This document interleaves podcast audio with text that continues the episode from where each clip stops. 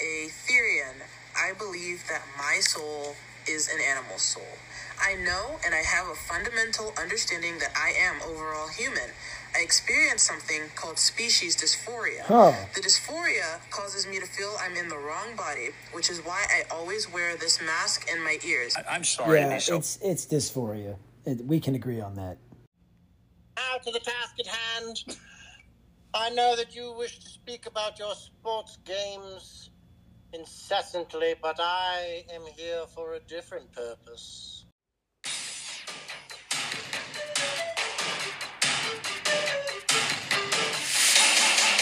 Welcome to the Sports Antidote, episode number 142. I'm your host, Danny Belts.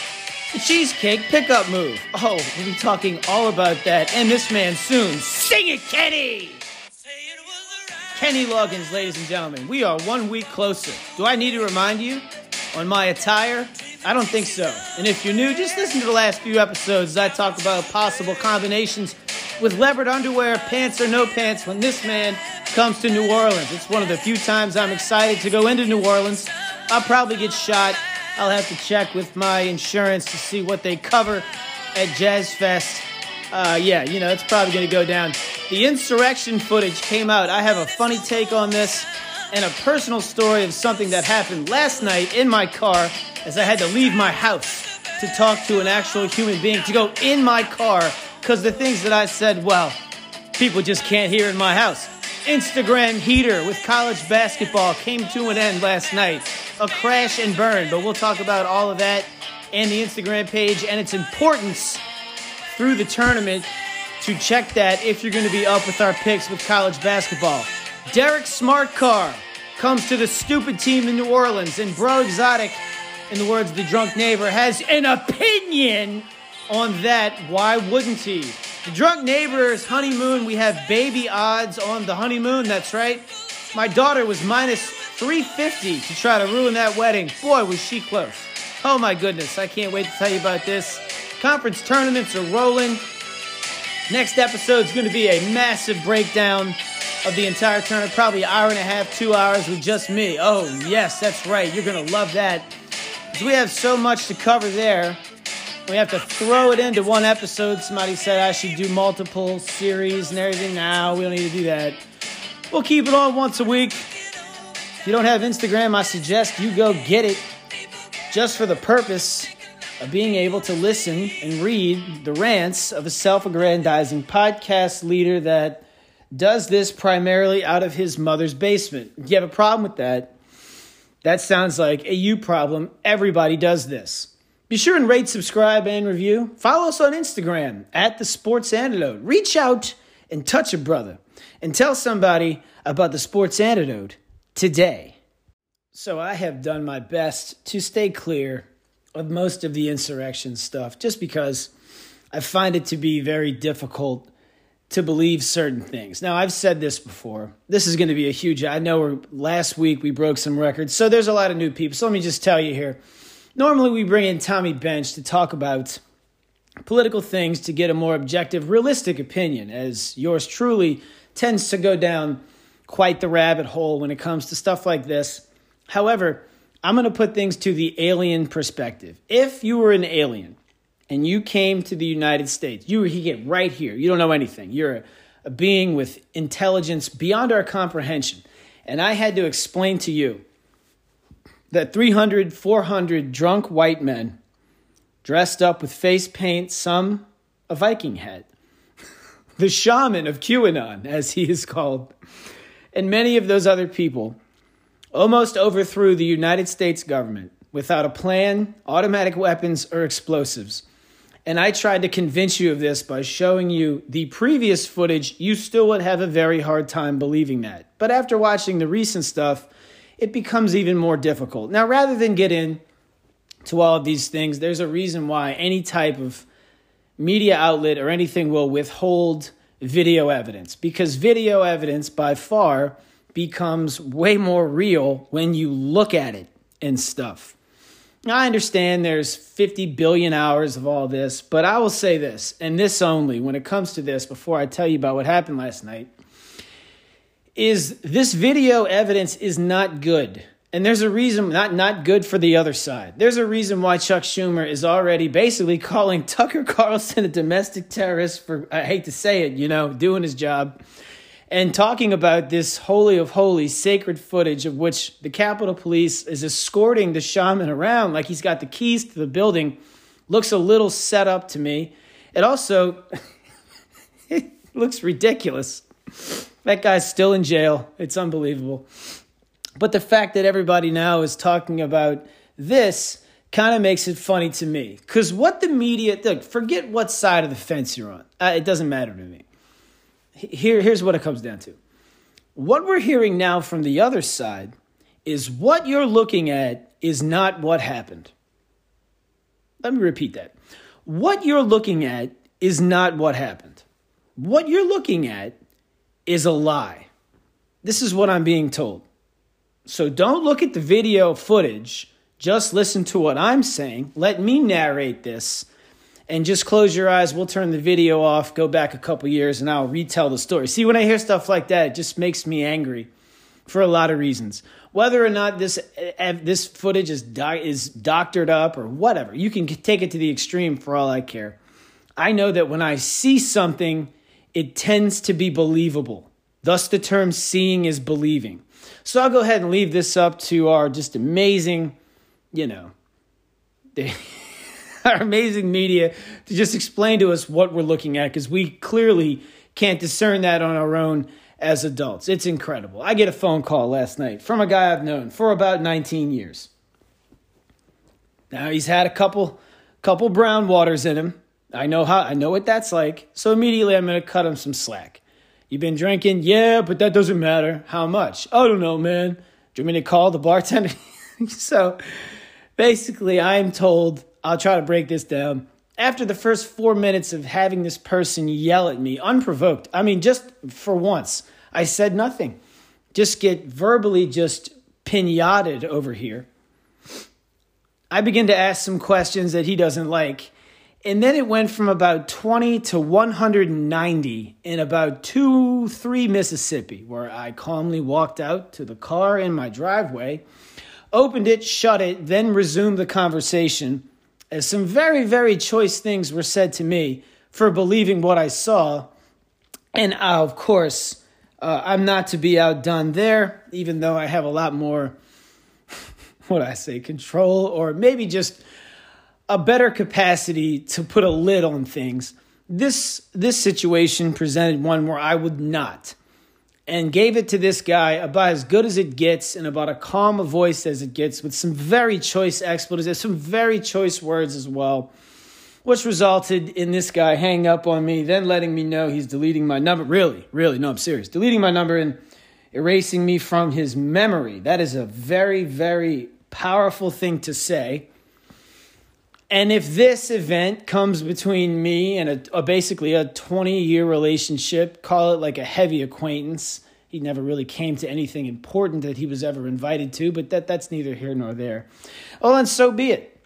I mean, normally I would probably call, I'm the one doing the apologetic call because I'm the one in that seat with about 16 brown waters in me, uh, making that apologetic call but I will not be making that call because I did nothing wrong. And as a matter of fact, some things were said to me that if I had a few brown waters in me, I'm probably getting in my car and driving to somebody's house. And it's not to play tiddlywinks, it's to make another huge mistake.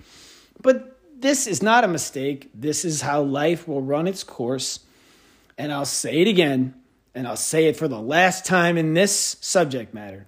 If you believe that 400 drunk white men with no plan no automatic weapons, and no explosives almost took over the most powerful government the world has ever seen, I can't let you around my kid. I can't, because the Tooth Fairy, Santa Claus, and the Easter Bunny are probably real beings. And yes, you very well take my daughter to a trans drag show. It's a very weird conclusion to draw, but then again, weirder conclusions have been drawn. So that's where I'm drawing that line in the sand. Moving on we started putting pics on Instagram for basketball, and it went bananas quick. So at one point, we sit here two days ago, 22 8 and 1. a heater through the weekend, four for four on Friday, four for five on Saturday, four for four on Sunday, two for three on Tuesday. And then Wednesday night, get the one for four, just getting bashed in with unders. I like unders. Man, they never go under. Some of these games went over by a ton. I had the over in the Syracuse game that went under by two points. That was a horrible loss. Syracuse missed just about as many free throws as you can down the stretch. It is unbelievable that that was even close. And then it became an L. Under in the Bethune Cookman, under in Montana State. Those games were the two highest scoring games of the day, nearly. So those are not good. I snuck out the NBA pick, thank God. That almost got hairy. Trae Young misses a bunch of free throws late. It's almost like it's scripted sometimes.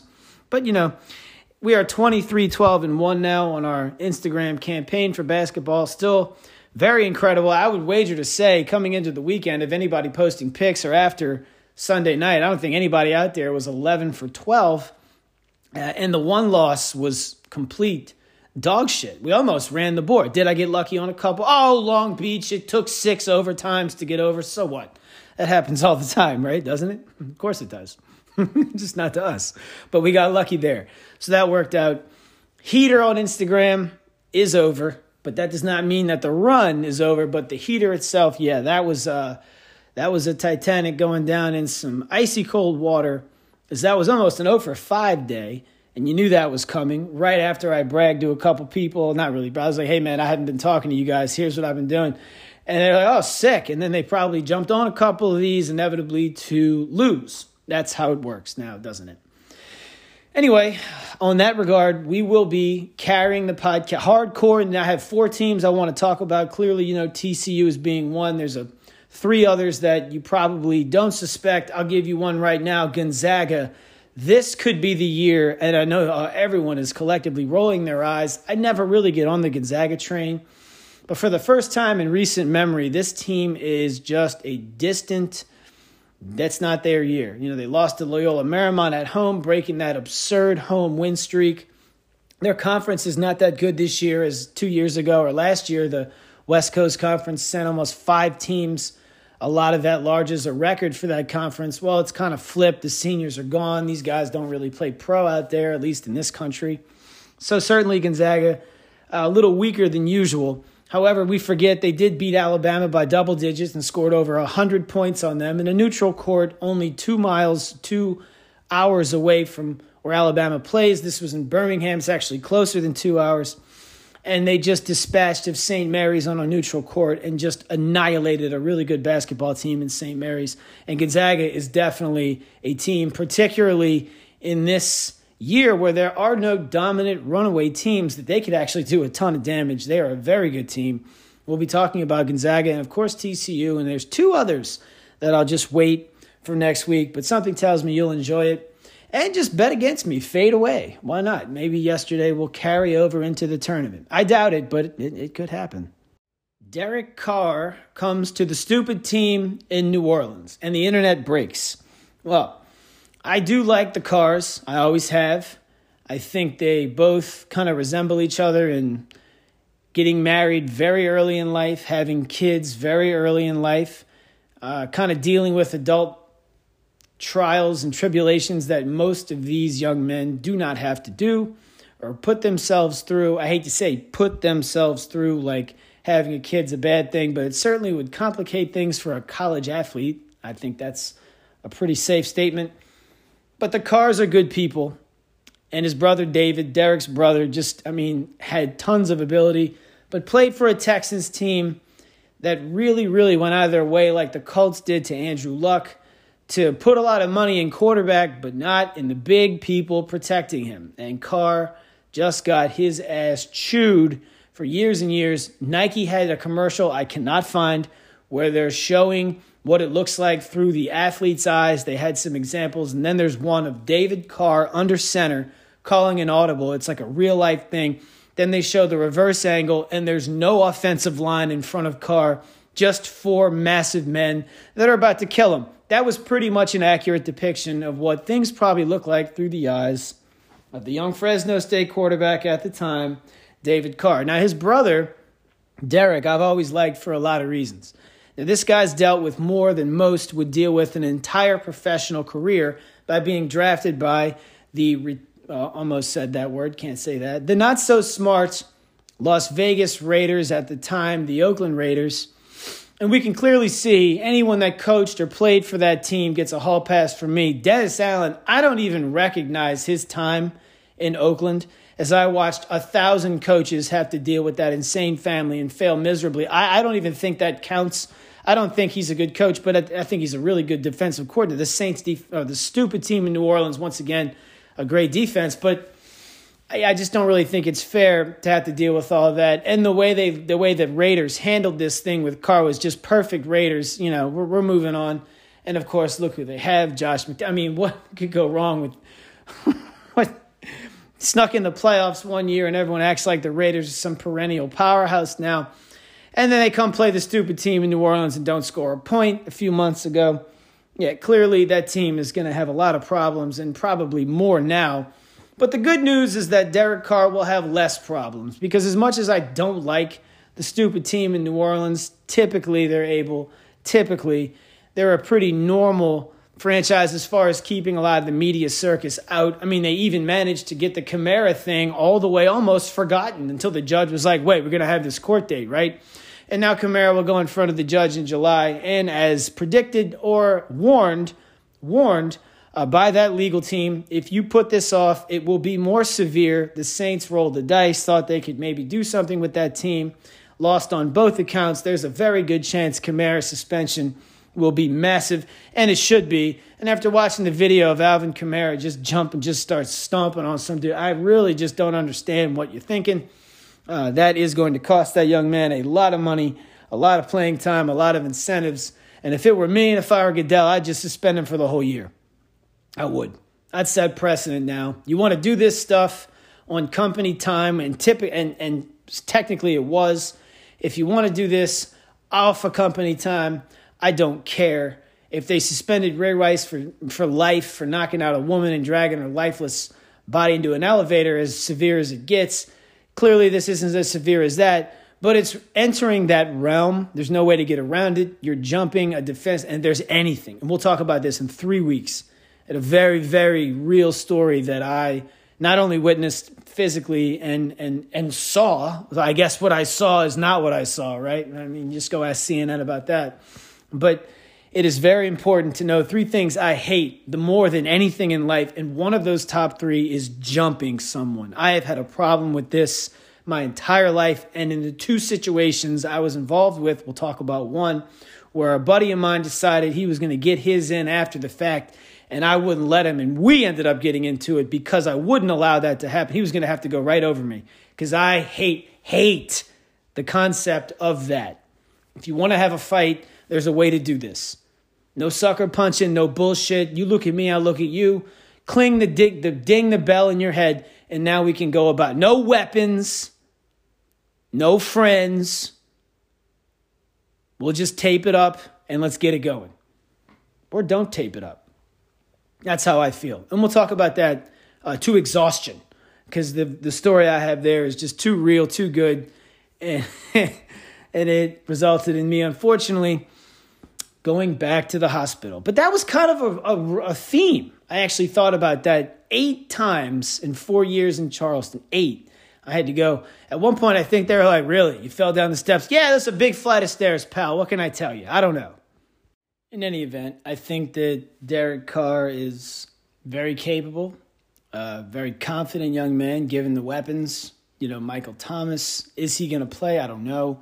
Kamara probably won't be playing much. Is Landry going to be healthy? Olave probably will.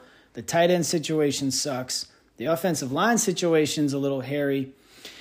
And I just only think you're in, you're going to be as good as this league as the people around you, particularly in front of you. And uh, you know, this is going to sound crazy. I'm not sure Derek Carr is much better than Andy Dalton, and I know everyone has their opinions about Dalton. But again, people are going to tell me what I've watched, and then tell me what I'm watching is not really what I'm seeing. I mean, I watched Andy Dalton drop back and on third and 18, make a throw 26 yards down the field in triple coverage for the ball game against Tampa that hit Taysom Hill in the left nostril of his face.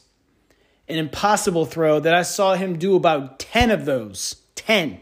A throw you only make if you know you can, okay? And he can. And I'm not sure that Derek Carr is on a different level than him at all. As a matter of fact, I'm almost positive they're not.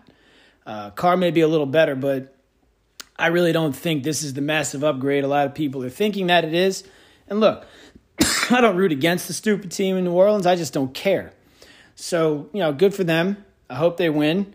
Once again, the salary cap in the NFL means nothing. who knows? You know, we'll see what happens. But very much an interesting move and a pretty big, pretty big uh, acquisition off season here for the stupid team in New Orleans. The drunk neighbor is on his honeymoon.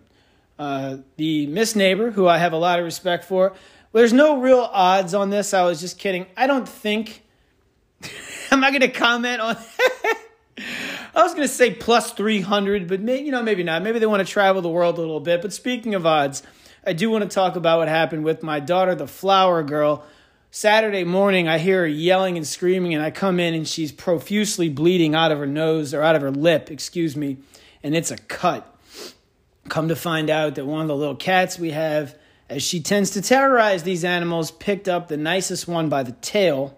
I saw the very end of this the cat running out of the room, and she said that she picked him up by the tail and he just popped her right in the mouth, cut her lip open. And how does this happen? and she's bleeding everywhere. And we had to make a decision, and we decided to bring her to. I mean, I know what a lip cut looks like. This needed minimum three, four stitches, unless it's going to scar. So we bring her to the e clinic, the emergency room, uh, and you know they clean this thing up. It's like trying to contain Lawrence Taylor with a rookie offensive lineman. This is not going to happen. So we had to like hog tie her. That didn't work. We had to give her the anesthesia. I couldn't take it. I, I, I couldn't. I don't know how my brother, my younger brother's daughter was in the NICU for about a year and a half. I don't even know how people go through that. I have a problem with this. I couldn't even look at it. They had to put her down and her eyes start rolling around. I was like, I'm going in the room, waiting room. I, I couldn't even be there for that. And then, you know, she comes back too and she was still kind of whacked from the medicine. She said the doctor's face was stupid. It was pretty funny, and it was kind of stupid, but at the same time, it was uh, it was equally hilarious. As I'm texting the drunk neighbor that this is going on, he's like, "Ah, oh, it'll be fine." And I almost lose it. So then they're able to stitch her up.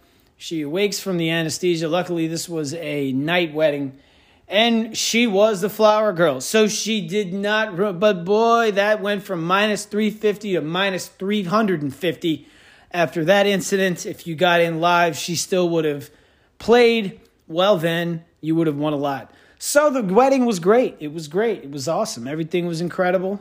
A very, very nice, kind of a high profile New Orleans wedding here. And, and I'm proud that my daughter was able to play through the injury as most people don't, as, as we find. So let's just get right into it here. The cheesecake pickup. What is that, Belts? I'll tell you what it is. I'm glad you asked. So Boston Dan recently came in town. I didn't really have a chance to talk about that much last week. Boston Dan and I haven't haven't seen him since a couple years ago. I went up to a wedding of a family member of mine, then hopped a plane to Boston, and we drove up to Maine like a couple, like a young gay couple. And then, you know, I even held his hand a little bit to really, really let the lady in the hotel room know, or hotel, really let the lady know that was getting the reservation there, giving us our key. She knew what was up. So, which was a great time. We went to a lighthouse the next day. I've never seen a lighthouse. I've never been up to that part of the country, which is really weird. To like the, the farthest part of the Northeast, which, you know, right there on the coast of Maine. Oh, amazing. Um, incredible, incredible foliage the seasons were changing. It was awesome. So Boston Dan comes down and stays at my house. Last week I said we went to Chuck E. Cheese. Let me explain that real quick. We went to Chuck E. Cheese with my daughter. I failed to mention that. Ruined the joke. I said I had a sign that said Chuck E. Cheese is a fraud. Well, that doesn't make any sense. It said Mickey Mouse is a fraud. So let me go ahead and get that straight on homeless cardboard on Instagram. Very amazing picture. I use every uh, chance I can for a good homeless cardboard photo op. Everybody knows this. And I invented that, that guy that took my idea that's better looking, taller, and doesn't have a job that now has 76 billion Instagram followers. I should have listened to my instincts, quit my job, and taken the homeless cardboard thing professional. One of my top five regrets. That is a huge statement. but everybody knows I invented that. Everybody knows this. This goes back to 2011. Tub, Tub, Tuberville is terrible at a two lane Cincinnati game. Tuberville is terrible. He is. That's when it started. He's also a horrible politician. I don't care if he has an R by his name. He's trash. He was trash as a coach. We all know this. But the cheesecake pickup comes from Boston Dan's visit. So we stayed at my house Friday night. And like I said, Sunday night, he stayed with my brother and all my other friends right outside New Orleans. I went back home. But Saturday night, we went out. We went to the coast in Biloxi. So there's all the casinos there. It's about an hour from my house. And we stayed, uh, where we stay again? The Golden Nugget? No, we stayed at a hotel right outside of the casinos. And then we went to most of the casinos, played some table games, went up, went down, you know, the whole the whole racket. But prior to all of this, we went to dinner we went to a Saltgrass Steakhouse. That's like the version of an Outback, a little higher. The Landry's version, their competitive response to Outback. And Saltgrass may actually be better than Outback. I'm not sure. And I'm a huge fan of the Outback Steakhouse. Huge. But we went there and I watched Boston Dan go to work. Now, you got to understand about Boston Dan here. This guy, I met him, you know, in Florida. He was working with me a little bit after I met him. He's a bartender. Boston Dan, when I say the best bartender I've ever seen, you have to understand what that means. So that is the ability to do this right here. There's one time I walk up to the other side of the club, their bar, which is really far from the fine dining restaurant I'm in. He's in the club room. So I go over there and I see he's down a man. There's about 30 people deep at the bar. This is a disaster. And I watched this guy for about three minutes run a full service bar. For those of you don't know, the service bar is on the side, it's offset of a bar. This is where one bartender usually stands to take all of the drink orders coming in from the wait staff. That's a task in itself. There was also 30 people at the bar in which he was shaking up cocktails for all of them, carrying on conversations with all of them, while servicing the service bar, closing out, opening up checks, while not breaking the subject matter of what she was talking about. This isn't multitasking. This is something from the pits of hell as far as like ability. Able to make all these ludicrous drinks while talking to everyone, not even breaking a sweat, running the service bar, ringing up checks, splitting checks, all of the nightmare things this guy can do with his eyes closed. He used to work at Cheers, uh, that is a fact, and some other high profile bars in that area. So this guy is kind of like an all star in that regard. And although Rowdy Bush, my boy Rowdy Bush, very good, very good bartender. I think he's listening to this maybe. But this guy was just cream of the crop. And he's able to do that. Then now he works at a car dealership, does extremely well. And the Young Woken will be coming on to discuss some of this as they had a talk. Oh, the Young Woken and Boston Dan had a conference call regarding what he will be doing next because of the sign Young Woken made about the athletic director of the Green Bay Phoenix. Just give to the Phoenix, AD Josh Moon. And once again, my amazing sign idea opens up doors, windows, and opportunities for the youth of this country. I am a hero. Everyone knows that as well. So Boston Dan is going to go to work here for a two, a good-looking, solid eight, middle-aged lady by herself at the bar. Before I get into what he did and why it was so incredible and why that pertains to March Madness, let me tell you how I used to go about things, because this may not only provide perspective, but may also provide additional perspective to why I'm a sociopath. But anyway, let's just uh, let's let's let's cue this up. Let's get this going. So when I was in college, I realized that I was very normal.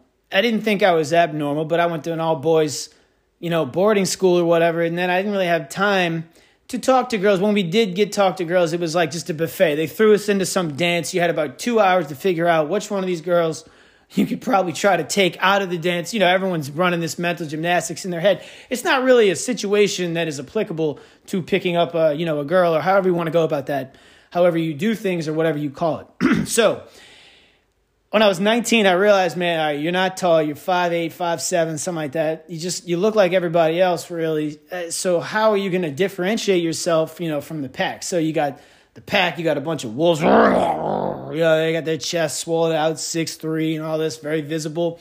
And there's me. Now, I also realize you got to be careful when you're a short guy with a big mouth, then you get hit with the Napoleon complex and all these other misnomers of that.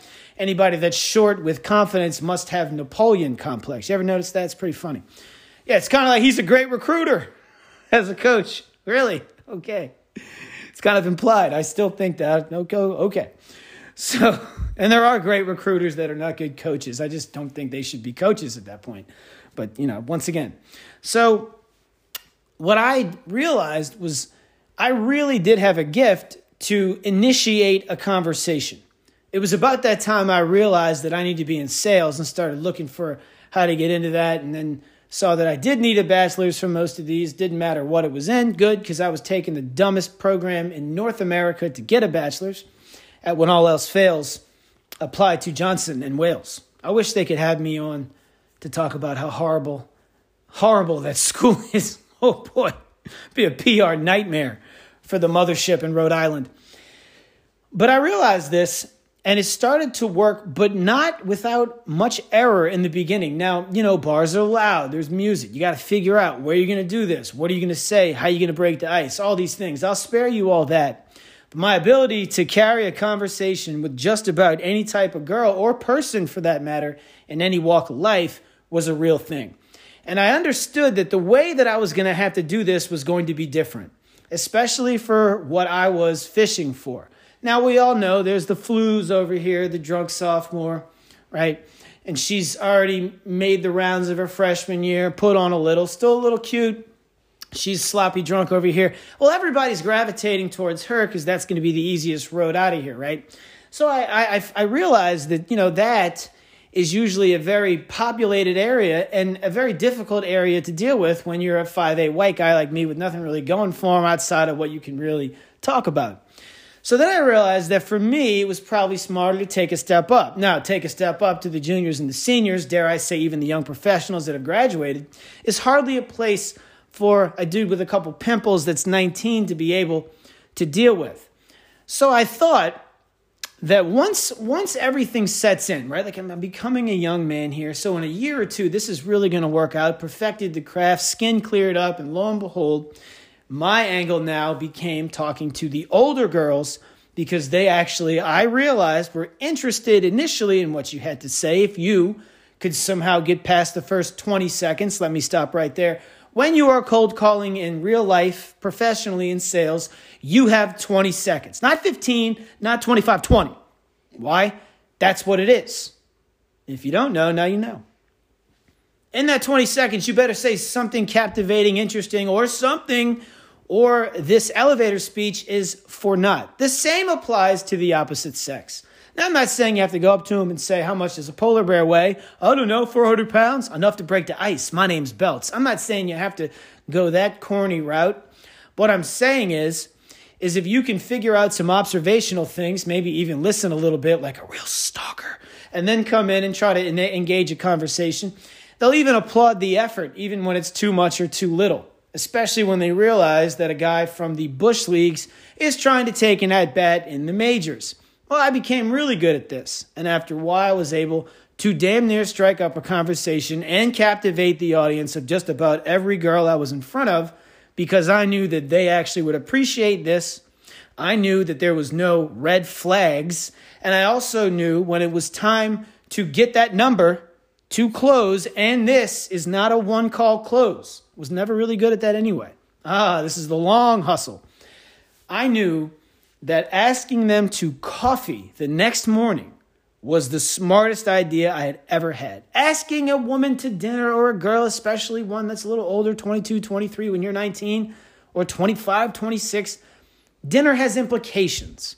And dinner, not only does it have Dennis Reynolds type implications, it also isn't a good spot because if you go to dinner and realize you're not compatible at all, you are stuck there at a dinner, right? It ain't gonna end anytime soon, whereas coffee can end right now. So, coffee was very disengaging and gave me the opportunity to show these older women than I, the young professionals about to graduate, I already did, that I was up in the morning. Oh, imagine that. I'm not sleeping one off till 12 o'clock. I have two jobs and I go to the gym early and all of these things, right? Coffee was perfect because that is when you actually are able to communicate one on one with a human being to figure out if there's some sort of compatibility to continue this sales process. So before I throw the clothes on it or the lost or whatever, we're having coffee, damn it. I did this about a thousand times. And I can't tell you how effective it was. Not the effectiveness to the degree of, well, how many just sleep with belts? I'm not grading it like that. This was something that I knew not would, most of these would not work out, but the ones that did certainly did. The ones that didn't, well, it's a small city. I'll see you around. But at least I didn't have that nauseating aftermath stench of the let's go to dinner when you're drunk. It's just not a good idea. This is a good way to go about things. This was very easy for me, and it's further solidified my knowing and understanding that communicating with people to provide something that I have a good or service professionally would be a very good idea. And come to find out, for once in my life, there aren't many good ideas that I've had. That was one of them for that very reason personalizing a conversation with someone you're trying to pick up or talk to, get a date, or get that number is very similar to personalizing a presentation when you get in front of a decision maker. How is it not? What I'm going to tell you, Miss Harris, it's actually a real person, a 26 year old grad student who was in and out of school her entire life, getting all these degrees, was also a bartender. We'll get into that story one day this was able to work amongst all odds, against all odds, and against the face of my boys telling me how much of a fool I was going to look when in fact they were the ones stuck with the dumbfounded face of, I can't believe that stupid shit worked, but is it really stupid? Well, it damn did work. So, in doing that professionally, you want to take the same time. Put some time into this. Make the girl or the decision maker or the female good looking decision maker, in some cases, understand that you at least put in the E for effort. And if you do that, you'll at least get through the beginning of what you want to say. And then if you crash and burn, well, the sun comes up tomorrow, as little orphan Annie liked to say. Watching somebody try to pick someone up is very similar to wildlife discovery. Crikey, look at a hair gel filled young man. I can't even do a good accent of anything. It's pretty pathetic. The drunk neighbor does the best Australian, New Zealand accent you've ever heard. It's pretty good. it does it good. The cowboy who comes on here every now and again does the best Scottish Irish. He can actually differentiate the Scottish to the Irish. I don't even know how that, they all sound ridiculous to me. I'm sure I don't sound ridiculous. I'm sure I sound perfectly fine to them though, right? But watching this happen is fascinating because you're going to get to see nature run its course. Does this young stud, this young stag, have what it takes to carry the conversation, get past the first 20 seconds, engage someone of the opposite sex to make her laugh or smile initially, to get his foot in that door? And if they do, it becomes even more fascinating to watch. The different styles, the tactics, the ploys. We think we're so creative, but we're not. But every now and again, I see something that is just wildly creative, noteworthy, and amazing. And I was in awe of what Boston Dan did at Saltgrass two Saturday nights ago at around 8:15 while I was cursing at the television watching LSU not cover versus Ole Miss. Pretty standard. LSU should just quit basketball the rest of the year. I think they won last night. Look out. They win another one, I think it's getting close to a win. Watch them win the SEC tournament. yeah, right. That'll be the day. That'll be the day that, you know, a bunch of people try to take over the power government, most powerful government in the world with a Viking hat. Yeah, I believe that. So Boston Dan is a sneaky, sneaky, sneaky guy. Much like myself, he can pretty much conjure up a conversation of just about anything.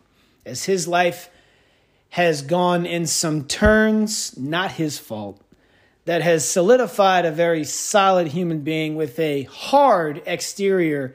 The exterior, the armor that man wears out today, was acquired over years of just a bad, bad marriage, the aftermath of what happens when the other person succumbs to substance abuse. I know a lot about this, if you didn't know. Oh, I happen to know a lot about it. And anyway, I've known this guy for quite some time. After taking my money in a poker game without knowing him at a dog track in 2006, then he took the money back again that he gave me, my roommate at the time. And I had gotten in another huge argument, my late friend Larry Rich, and he left me at the dog track, which I would have done the same thing. Then this guy says he'll take me home, and now I think I'm going to get raped. There's no restaurants open. It's three in the morning. We go to his restaurant where he warms up the oven and makes me an amazing sandwich. I believe it was a Reuben, and I don't even like corn hash, but this was kicking. Boston Dan's restaurant in Florida was booming. And that's how our friendship began, was that night. Well, this guy, like I said, has built that exterior for a lot of reasons, but boy, when it's time to loosen up and get to brass tacks with the other side of the sex, the women, he has not lost his touch. And might I say, it may even be better than it was before which is a very powerful statement because I've seen this guy clock in. Right around his seventh drink, things seem to crash for him. He's not a huge drinker. If he stuck to the four to six, four to six drinks right in that window, you know, he gotta, sometimes he'll get outside of that. But when he's in this window, it is superb, and that's exactly where he was right now. Myself, of course, I'm not partaking in the sacrament, but I'm driving, and I have no problem repaying back society for all the times sober people drove my drunk ass around for decades. God only knows the level of annoyance was probably around a 10. Well, he was already chatting to the bartender about this chick getting some pre call information. This is actually exactly what happened. The bartender gave him some information no, she came by herself. Yeah, she's been on her phone. She's almost done with her meal. She is drinking. She drinks whiskey. Okay, so Dan's got this information right now. This is amazing pre call planning for this sales meeting he's about to engage into this cold call journey. And then I have his back a thousand percent. Now I'm videoing some of this at some points, just waiting for the crash to happen. It's not that I want it to happen, but it's like how people go to NASCAR events they want to happen. They want to see it happen. they want to see the big crash. No, I kind of do, but then I kind of don't. But I know it's probably not going to happen because this dude brought in his A game and then some. In the poker game of life, for the story I'm about to tell you, before Boston Dan did what he did and walked over to this female's seat like he owned the restaurant, which is what you need to do. He put on what I would say probably one of the better soliloquies in his own head getting ready. You could tell he was like talking to himself, kind of, but not really. I could see the plan forming before he went in to action. And in order to do this effectively, you need to do it exactly like he did. But what he did, I've never really seen before. I talked about coffee. I've never seen cheesecake. Well, I did recently. So Boston Dan knows that she's drinking bourbon or whiskey and she's about to be done with her meal, and she was. The meal was already gone. She had just concluded that. Dan buys her a piece of cheesecake, but not before talking to her for a good 10 minutes across the bar. So there's a couple next to me. We're on the 90. I can't stand when people do this, but then again, I look back at what I've done. This is all I've done. Hell, across the 90, I'll just yell across the whole bar. you, you don't like it, leave. I don't know. That's a great attitude to have, let me tell you that. But he didn't care about anybody around him because his sights are on her. She's about 45 years old, a brunette who takes care of herself. She probably has a kid, probably one or two. I can surmise this pretty quickly. No wedding ring, but she was guarantee you at one point she was married. All these things came to pass. That's not that big of a stretch or an assumption to make but it was true. So after Dan chatted her up and got her laughing from across the bar, which is even more difficult to do because your jokes might not be laughed at by everybody else you're subjecting this to. But his jokes are really funny, so everybody's laughing. Except for me, because I'm still kind of saying, what is this guy's angle? I hadn't know he had done this yet.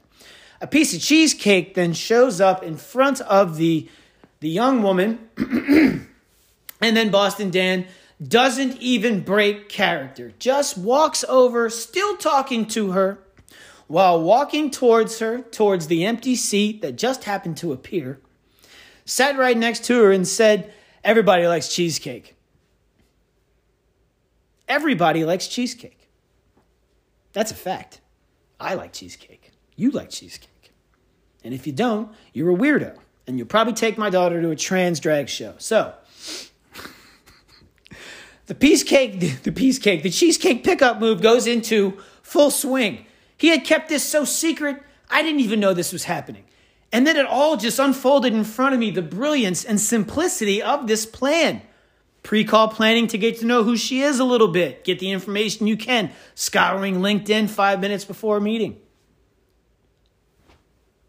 getting in front of her, continuing the conversation without fumbling or stumbling for one second. He even remained to connect eyes with her while he walked, never breaking the gaze of the young suitor. All these things looking back are so powerful. He's working both sides.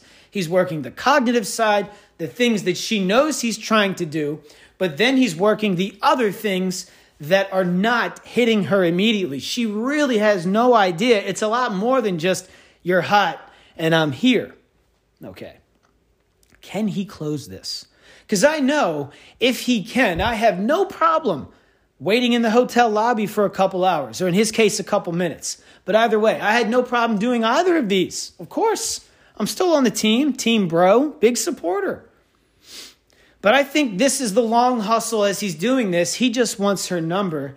She travels for a living. He's pretty liquid. He can leave and do whatever he wants. So this could be even smarter. It could be set up as one of those she randomly says, I'm going to be in Kansas City next week. Then he can lie and say, I'm going to be there for business anyway. and then buy a ticket and go out there. I've done that. Oops. this is where I think this is going. And boy, I'm not too far off. So, anyway, the cheesecake. So, the bartender does not break character. I'm pretty sure he slipped her. He slipped him a 20 at some point I did not see for him to set up the silverware for two in front of that woman while he brought over another seat for him and got someone else to move over. This is now heavy duty coordination. Okay, this is the the ultimate. This guy's got it all going for him now. But she didn't even realize that that had happened because she was still looking at him and he didn't look around him to alert her that he indeed had paid someone to change the setting. it's just amazing. Then they get into talking. Now, this is the interesting part. This is where people bomb. Because although you've been talking before, now you're close, a little more intimate. Now we can't hear what you're saying. Will she continue to laugh?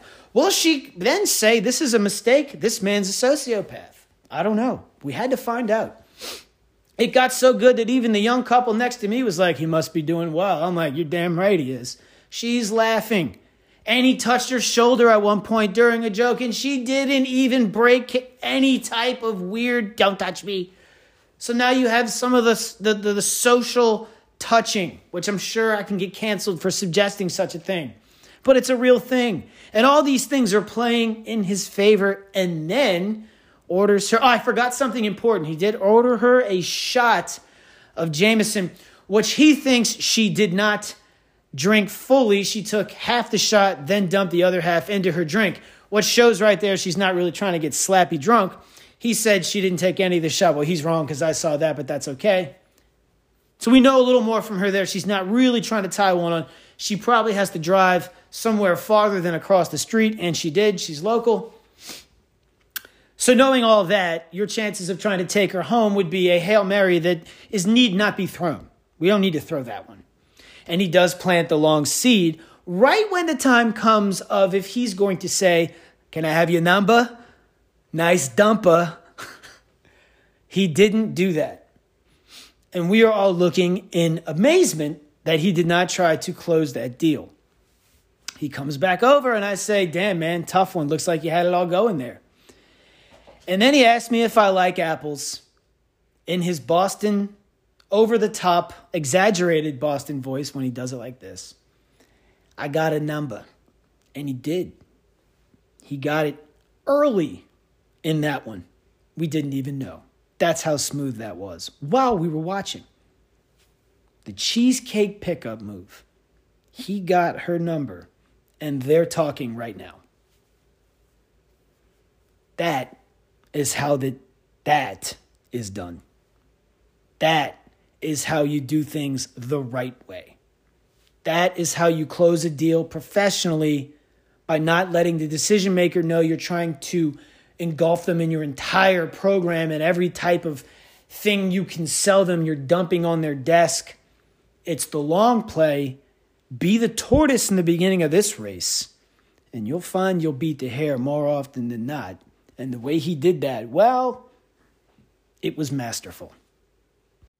The cheesecake pickup move is something I will not soon forget.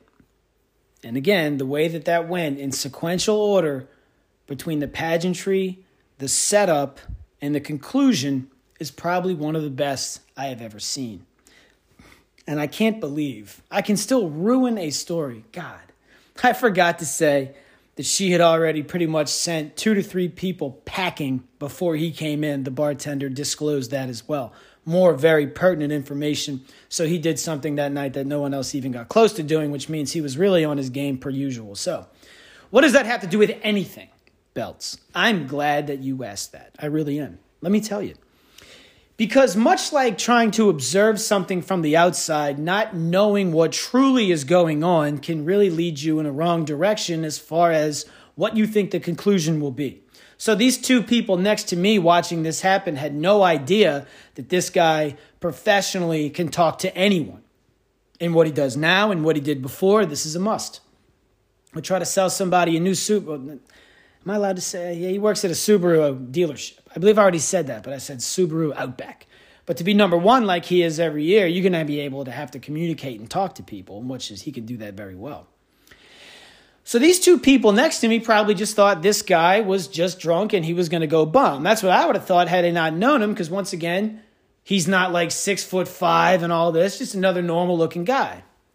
And furthermore, we do this a lot when we look at teams at face value when it comes to tournament time, and there's your hook. And the reason why I'm saying that is because when it comes time to look at what you're going to do in this tournament, there are some major, major things that are not looked at. Notice how Boston Dan got all the information possible prior to his engagement here, prior to his sales appointment with the young lass.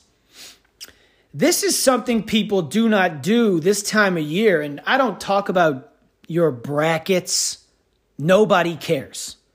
If you want to talk to me about your losing bracket, delete my number. You, you can actually do that because nobody wants to hear about your bracket. Let, let me repeat nobody gives a shit about your bracket. No one. Your kids, your wife, no one wants to hear about it.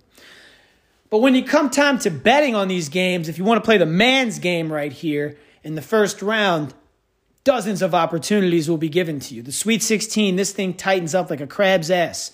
But I will tell you, there are major mathematical offages in a lot of what's going to be presented to you. And a lot of that is the fact that this is on a neutral court. And people just do not take the time to realize what that means. Let me give you an example. The Mountain West is my favorite conference in basketball this year. I've been watching New Mexico, probably watched them 20 times with Mashburn and Eddie House's kids up there at the guard spots. They're fun to watch. Utah State is fun to watch. San Diego State's fun to watch. Wyoming is fun to watch. There's a lot of good teams in this conference. But if you go down to even the last place Air Force team, they have a winning record at home. If you scroll up, you'll see that Nevada still hasn't lost a home game. Nevada ran the table at home in conference. There's no road wins in this conference, and it's not because they suck on the road as much as it is. The home court advantages in this conference are wild. The Air Force is in dead last place. You can't fit a baby into this place because it's standing room only, like it is for every single team. Boise's another one. 20 some win team. They lost one at home and they should have been undefeated. So when you have this type of home court advantage and you're looking at these teams, you have to also understand the same applies to the larger teams and the larger conferences. This neutral court negates everything. You could play this game on the moon, Alabama versus Alabama A&M. You could play this on Jupiter and we know what's going to happen in football. Alabama's going to roll them, right? Every single time. But why is it that when North Iowa 13 years ago gets on the court with 12 years ago in the Elite Eight, sees North Carolina with two McDonald's All Americans and four people getting drafted, three in the first round. and they lose to they lose to a bunch of white guys from northern Iowa. How is that possible? You will never see that in football, ever. And baseball is its own microcosm because of pitching. You have a pitcher that's just dealing, you're going to be in any game.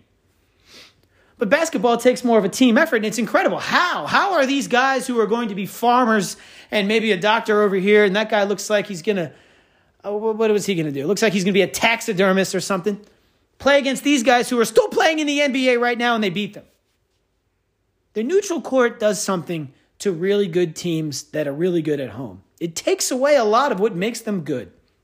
And as elementary as that sounds, it's incredible how much we don't even look at that.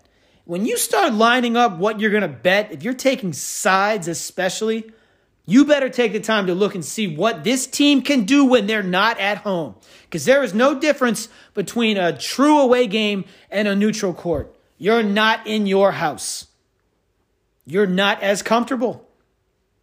But the other team, the lesser, the dog, for some reason, they seem to be more often than not.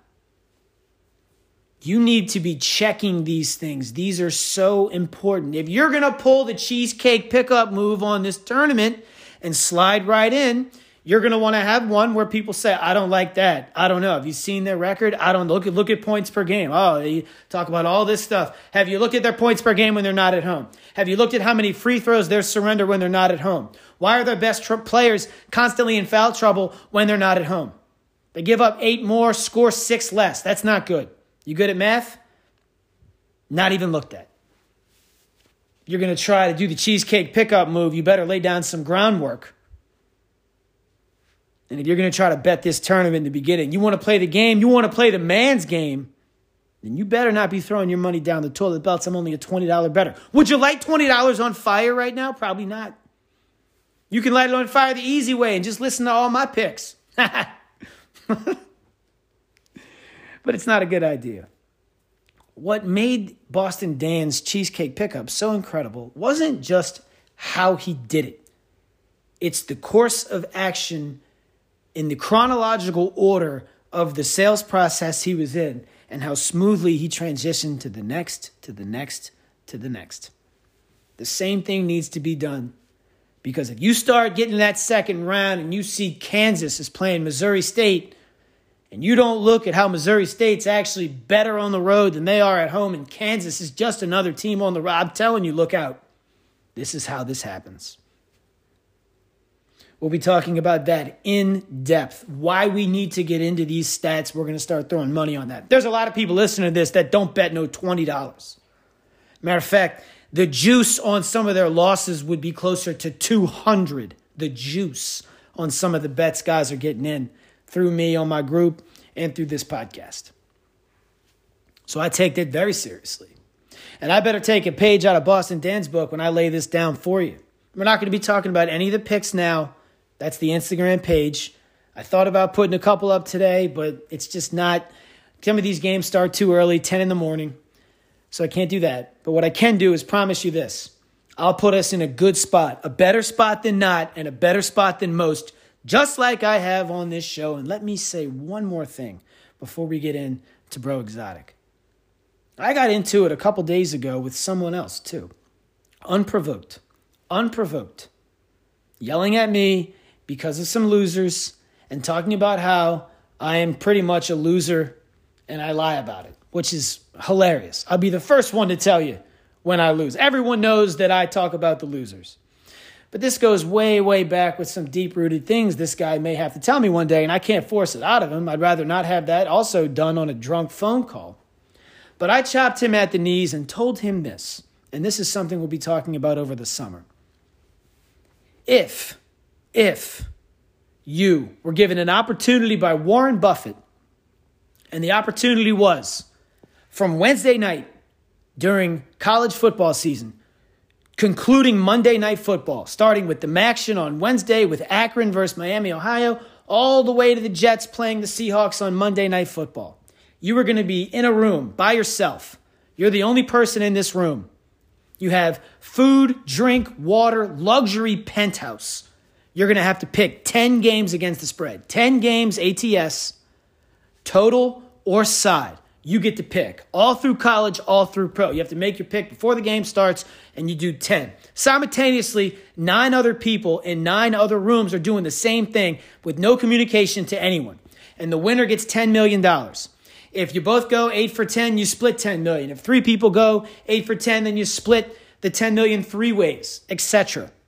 But the key, but the, the caveat is you can have one person with you in that room, one person to help you advise. One person. How much you want to bet your ass, the guy I'm talking to, has me in that room? Furthermore, how much do you want to bet just about everybody listening to this now would want me in that room? You need me in that room. You want to know why? Because I'm pretty fucking good at this. That's why. So you ride with me. We're always on the better side of a coin flip. 55% in college, we're rolling basketball. We killed football, killed the futures. I don't talk about that enough. I make a stand every now and again to talk about some of the positives. And that's a big one that does not seem to be uh, spoken about within a couple of my circles, but that's okay. Because you know deep down inside, you got one person to pick. Who are you going to pick? Let me help you out. You're picking Danny Belts. And we're going to fucking win that thing.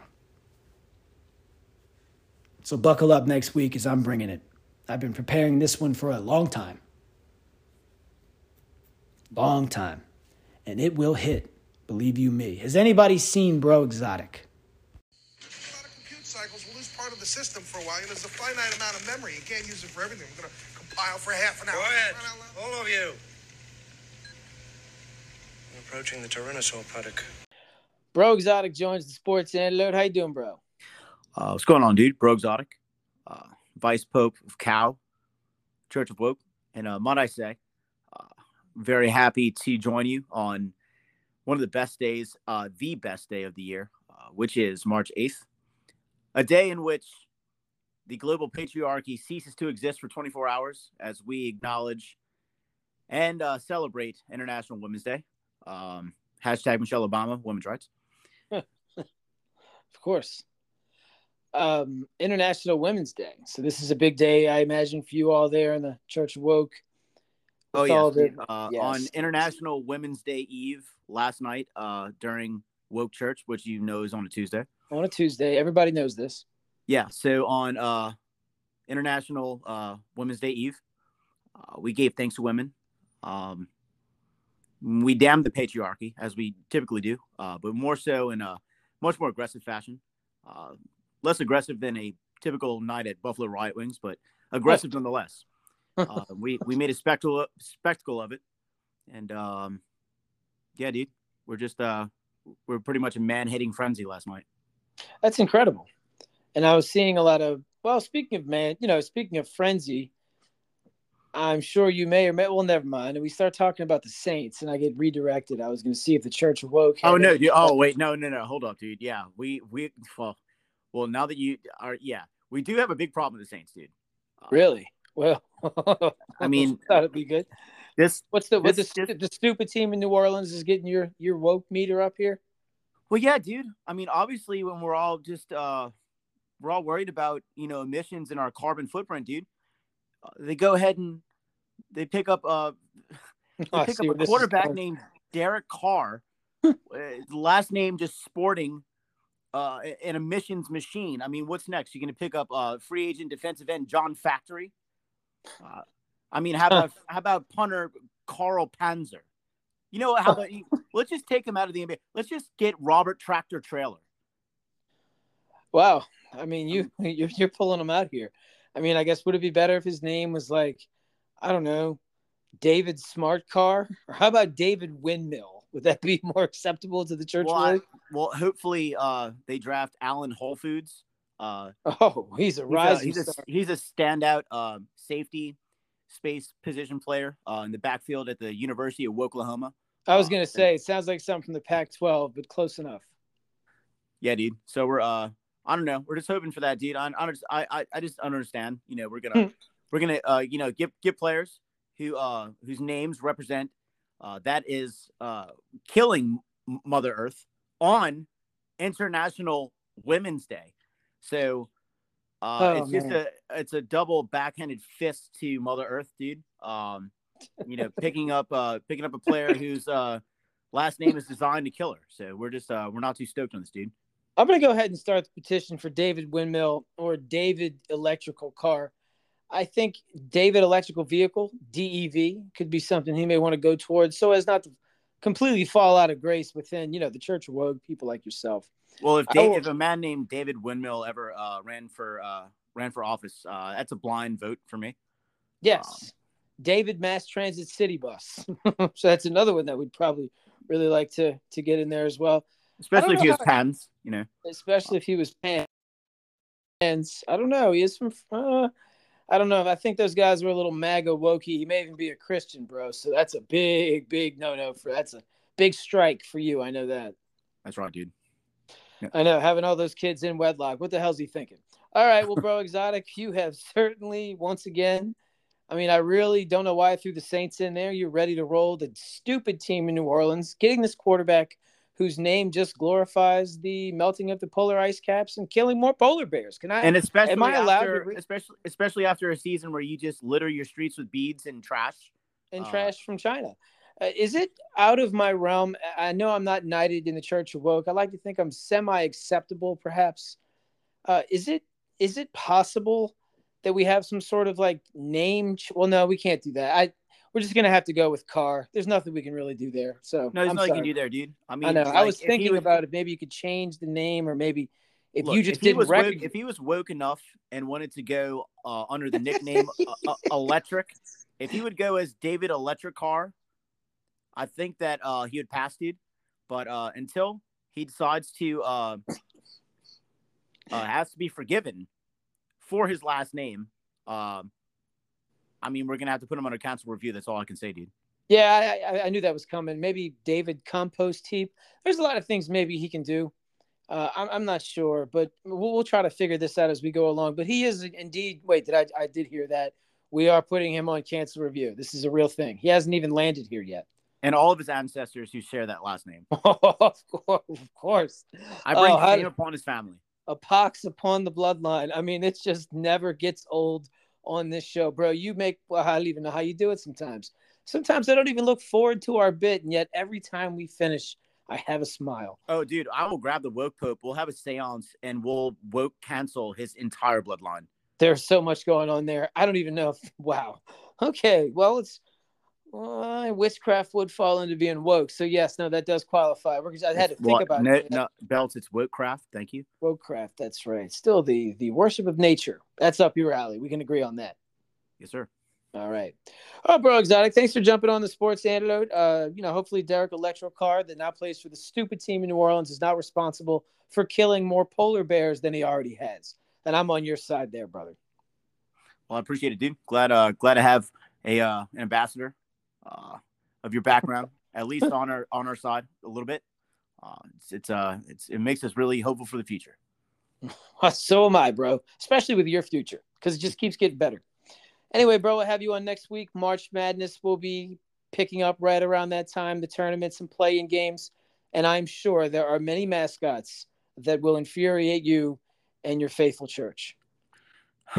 As I'm learning, uh, yeah, it's uh it grows. Uh, the the the rage grows day by day. Good, Uh, Good. I- We like it. We need that. especially a certain uh, team in Tallahassee. Um, would be getting on them real Oh, quick. Well, the good news for you is they're not going to any tournament. they're not. They are not going to the YMCA tournament this year because they are horrible. But yes, don't worry. There's many other appropriating mascots that I'm sure you'll draw blood from. It should be great. Can't wait, bro. Exotic. Look forward to having you on next week. Anything you want to close with here? Uh, yeah, dude. Uh, no joke, stay woke. Uh, women's rights. Women's rights. We'll see you next week, bro. All right, cheers, dude. Sick. I thought you could cut me out of that. Green Sally up, and green Sally down. Last done start, gotta tell the ground. Green Sally up, and green Sally down. Last done start, gotta tell the ground. Green Sally up. We officially changed the conclusion music of this show. We will absolutely be keeping Kenny Loggins in the beginning, but I got to clear a little room for Moby.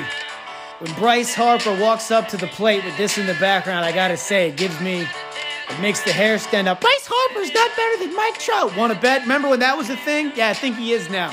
Everybody knows this. Bryce Harper's a bust. Your mother is a bust. Everybody really knows that. Thanks for joining the Sports Antidote today, episode number 142. The Cheesecake Pickup Move. Thanks to Boston Dan for putting all that brilliant motion into real life, making it a reality. I wish I could videotape the whole thing to break this down for you on a video podcast that Spotify offers, but no one does that because we have lives, so we can't. Thanks to Breaux Exotic for jumping on the podcast and talking about Derek Smart Car, Derek Windmill Car. Thanks to the drunk neighbor for having my daughter in his wedding. Congratulations to that young man. He hit the lottery with Miss Neighbor. Huge fan, huge fan. Just let me say that, and I wish them the best. And we'll do anything they want at any given time, except for go watch the dumb goddamn team in New Orleans in the Superdome, because that's not happening. Guys, March Madness is going to be crunk next week. Be sure and tune into this show. Talk to people about it. We're starting to, oh, we get these numbers up to like hundreds and then it dry. I don't even know what to think anymore. Reach out, touch a brother, and tell somebody about the sports antidote today. And then follow us on Instagram. Come on and troll me. I need it. I want it. I'll see you guys next week. Gonzaga, TCU, and I got two more for you, pal, with a big fat breakdown of everything. Keep it real, Antidotians!